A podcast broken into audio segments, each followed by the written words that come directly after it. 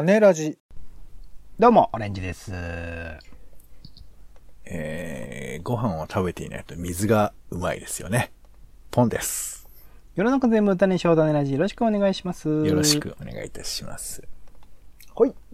えー今週楽しみたい映画、テレビ、イベント、展示など様々な娯楽ごとから私たちが気になったものをピックアップしております。種ラジの種助のコーナーです。えー行ったり見たり喋ったりにお使いいただければと思います。さあ、では先週見た娯楽ごとの話をちょっとしましょうか、オレンジさん。まあ、見たというより、えー見ちゃったっていうものですけど、まあ、全裸監督というね、問題作はい。のまあね、パート2がね。はい、シーズン2が始まったということで、ちょっと見てみたんですけど、はいはいはい。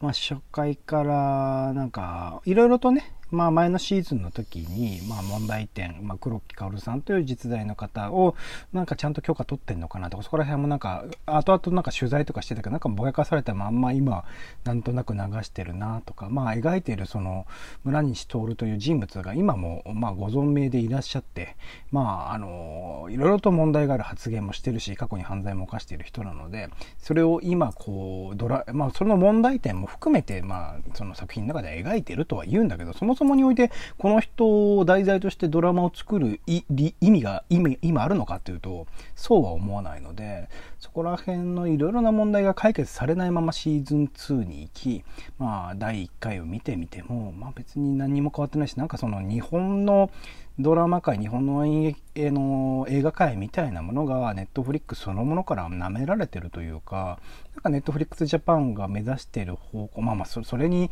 その視聴者がついてきちゃってるっていう、まあ日本自体の問題ではあるんだけれども、なんかいろいろとまたモヤモヤする感じを投げかけてくるなあっていう感じの全裸監督問題っていうのが起こってましたね、僕の中では。なんかあんまり映画好きの中とかでは、なんか話題にすら上がってない感じなんで、このままスルーされて終わるのかなと思いつつ、まあ一般視聴者とか、それこそ吉本の芸人とかいろいろとネタに従うので、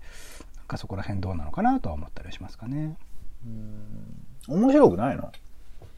うん、面白いのかな？難しいな。なんかその舞台装置とかね、その当時のあの描写とか、あと今回で言うといきなり渋谷駅を、つ渋谷駅前をこうセットで組んで、まあそれこそ、えっと、今和の国のアリスか？で、うんうんえっと、ネットフリックスは、実はそれってあの、あれらしいんですよね。今度中国映画で日本でも公開される、えっと、なんだっけ、タイトル忘れちゃったけど、妻夫木聡とか出てる作品で組んだセットらしいんですよ。ほなんかそ、それとだから今の国のアリスが同じなのかわかんないけど、なんかそれがずっと未だに足利のあたりに残っていて、それをなんかみんな利用してるらしいんですけど、なんか今足回も、利に作ったんだ。そう、セット組んだんですよ。渋谷駅を。渋谷駅前を。あのースクランブル交差点を。はあ。あ、え、じゃあスクランブル交差点が今2個あるってこと？まあ、一般人は足利の方使えないんですけど、そう、あの、作ったんですよ。はあ。だから今の国のアリスでもあれだけリアルだし、あれだけのなんか、あのー無理、むちゃくちゃな、あのーえっ、と、ね、主人公たち3人ぐらいが、この、誰もいない街を歩くみたいなのやってましたけど、あれはセットで作ってたんですよね。そうなんだ。うん東人街探偵東京ミッションっていうやつなそう。そうそうそうそうそうそう。あれで作ったやつと同じ、今の国のアイスが同じかわかんないですけど、なんか使ってるらしいので、なんかそこら辺の描写は面白いけど、うん、なんかドラマとしては別に作んなくていいんじゃないかなって思っちゃったんですよね。オレンジねもうちょっとなんかこの、ここであの描きたい問題を扱いたいなら、もっと真摯に、はいその当事者の方々のインタビューとかして作った方が絶対いいに決まってるから、村西とまあでも面白くない士官を中心に作っちゃったらダメだよなって。だから面白いって難しいんですよ。うん。面白さって難しいんですよ。そうなんだ。うん。ね、だって先週見た、えー娯楽ごとって聞いてんのにそういう批判を言うぐらいだからよっぽど何かあるんだないとなと思って、なんかスーッと流すのも良くないなと思っちゃって。なるほどね。僕は、あの、ちょっと、職種がそもそも伸びないので、ちょっと見たいなとは思うんですけどね。うんあ見なくていいですよ。全然見なくていいです。そうなんですか？アクセス数を稼がせないでいいです。なるほど。えー僕はまああの、えー Wii U でショベルナイトずっとやってますんで。本当にショベルナイトしかないんですが。普通なんかそこで別のところで語った話題についてなんか避けると思うんですけど、ショベルナイトしかないですか？ドラクエをちょっとやってみたんですけど。あ、そうですよね。ドラクエやるって話してましたよね。ドラクエ11か。うん。だけどやっぱショベルナイトの方がいいな。ショベルナイトの面白さについてあの、枕で喋ってますので、うんよかったらそちらね。ああんまりよく伝わらないと思いますけど、うん本当にずっとともう本当にパチンコ並みのね、あの、無限プチプチ並みの楽しみ方をしてますんでね。あ、いいです、い。まあいいでしょう。じゃあ、えー行きましょうか、はいはいえー気になる新作映画です。うんはい、今週公開の映画ですね。えーまずは私、ポンの方からは、えーあの、や落語家、笑福亭鶴瓶さんを17年間にわたって追ったドキュメンタリー、バケモンという作品ですね。うん。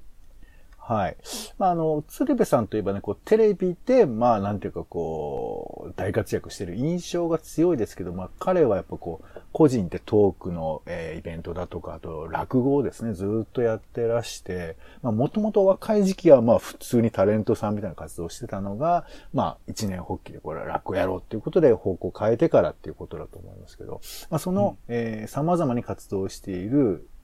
鶴瓶さんの活躍を、まあ、ちょっと俯瞰的な視点も取り入れながら、えー描いていくそうで、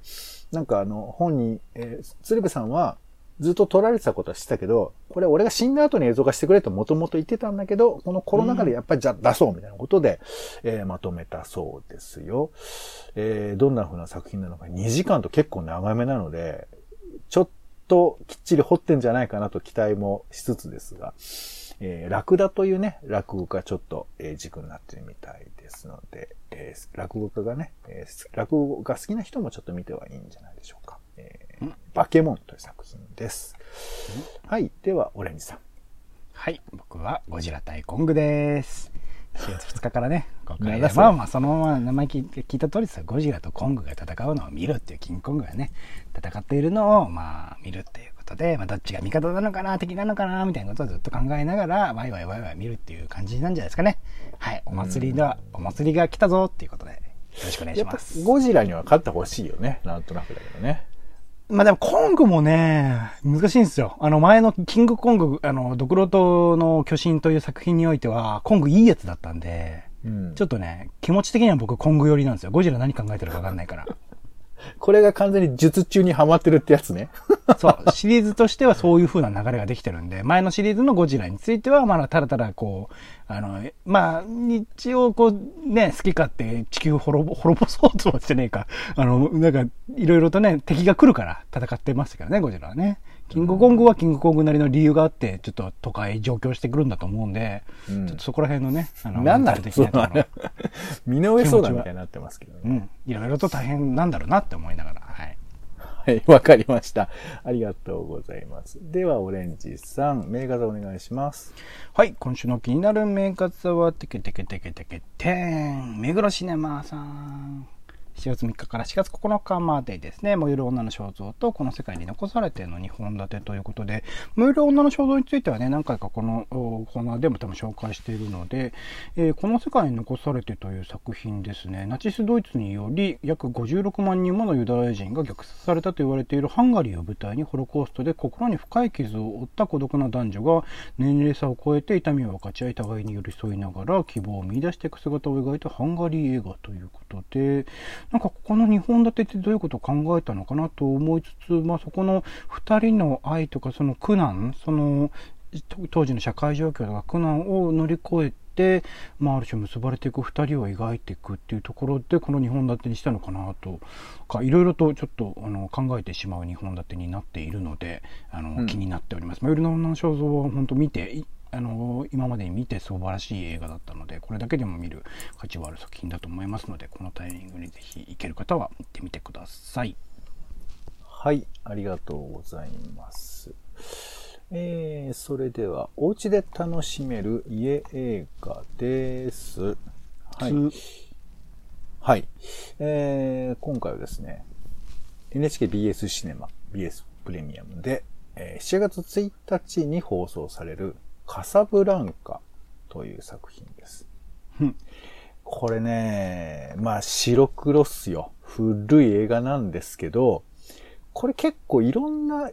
セリフとか脚本とか、まあ、ちょっと引用されることが多かったりするので。ララランドとかでも出てきましたね、確かに。そうなんだね。うんなので、このなんていうかこの、カサブランカを知っていると、ちょっと映画通になれる感じがあるなっていう気がするので、うん、まあ原点ね、えー、ちょっと古典と言えるようなものかもしれませんが、あとね、映画のテーマ曲もいいんですよね。As Time Goes By もね、なんか曲聴くと、ああ、あれねってきっと思うと思うんですけど、まあこれかかってるシーンの、もうあの、役者の顔がもうめちゃくちゃ絵みたいになってますから、ちょっとぜひこのシーンだけでも見てもらえればなというふうに思います。カサブランカですね。はい。それでは気になるテレビですが、えっ、ー、と、7月4日はですね、東京都議選の開票日でございます。で、まあ、だから東京のね、イベントで住んで、全テレビ局がどうこうってわけじゃないんですけど、えー、MX テレビで、ジュンと、あ、アツシとリオと、えー、ジュンの聞きたい選挙フラッグというですね、えー、うん、特番が行われます。まあ、8時前から9時まで。1時間なんだね。短いな。これあのー、あれですよ。いやいやいや、1時間じゃないですよ。1時間を3回ぐらいに分けてやるやつです。1時間を3回ぐらいに分けるこれ夜までずっとやるんですよ。あ、その、じゃあその開票速報みたいな番組が、まあ1時間で、その後いろいろやるってことなんだね。そう。あの、1時間やって、ちょっと1時間ぐらい休んで、うん、2時間やって、1時間休んで、ね、30分やるんです。そうなんです。はいはい。大変。じゃあ最後は25時半までやるってことですね。そうそうそうかそうか。MX2 でね、そちらはやるんですね。うん、はい。なので、まあちょっと、あのー、まあ僕個人としてはこの、えー、アッツシさんの番組と堀潤さんの番組は、えー、よく見ている番組なので、うんまあね、結果決まった後だとはいえ、なんかこう厳しく、えー、つま、えー、攻めていただきたいなと。おそらく議員さんもね、えー、出てくるんじゃないかと思いますので、まあ、ちょっとこれも注目しているところでございます。はい。えー、では気になるイベント行きましょうか。はい。まず、えー、私の方からは、日本若者協議会憲法検討委員会主催、緊急事態条項に関する勉強会ボリューム1ということで、ちょっと難しそうなんですけど、うん、まあ、今コロナ禍の中で、えー、緊急事態宣言なんか出てますけど、うん、えー、果たしてこう、緊急事態って何なのか、憲法に従ってって国民の権利を制限するとどういうことなのかっていうようなことを、まあ、ちょっと事例をもとに喋ってくださるということで、この社会学者の、えー、橋爪大三郎先生が、えー、話すということ。まあ、最近著書が出たみたいなので、まあそういうことですね。これが、えー、7月の3日に行われます。えー、一般の人だと1000円かかるのかな？はい。申し込んで、ズームで見るような感じになりますね。はい。えー、それからですね。えっ、ー、と、日本漫画学会の第20回大会というのの研究発表が行われます。うん、えー、7月3日4日で2日間で、これもまあ一般の人は1000円ということになるんですけど、なんかテーマがね、結構気になるところで、少年バトル系漫画におけるヒーローズを、えー、の話、和体、和体観点からの分析とか。和体観点、えー、どういうことなんだろうね。サザエさんに見るペット描写。とか。縦読み漫画の小回り形式の変化。とか、うん、なんかこう、ちょっとあの、普段意識しない体で直接やってしまっているようなことを客観視して漫画表現だとか歴史についてちょっと説明があるみたいな。ジェンダー化されるジャンルを覆す少年漫画における歌舞伎女型についてとかね、なんかいろいろ出てきますんで、うん、えー、ちょっと興味あるものがあったら、えー、聞いてみてもいいのかなと思います。はい。それでは、オレンジさん。はい、僕の方からは、ワークサイトという本が出たのかな。それに合わせてのビジョナリーが描く働く場の未来、社会と働くことの接合点いうテーマ。なんか、これもなんかタイトル長いんですけど、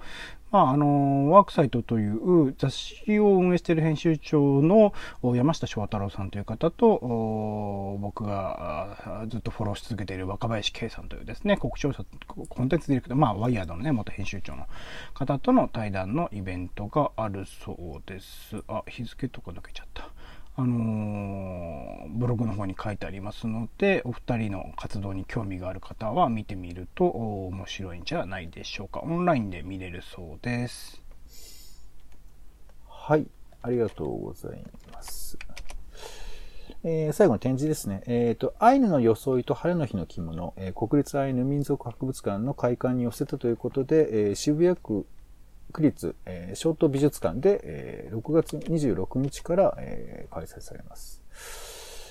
まあ、民族衣装について、えー晴れの日はどんな風に、えー普段はどんな風に、みたいなことのご紹介だそうですね。はい、ちょっと気になっております。はい、ということで、種ラジの種助でございました。はい、好きなの言ってください。お相手は、えー、都議選楽しみですね。ポン、オレンジでした。種ラジ、また。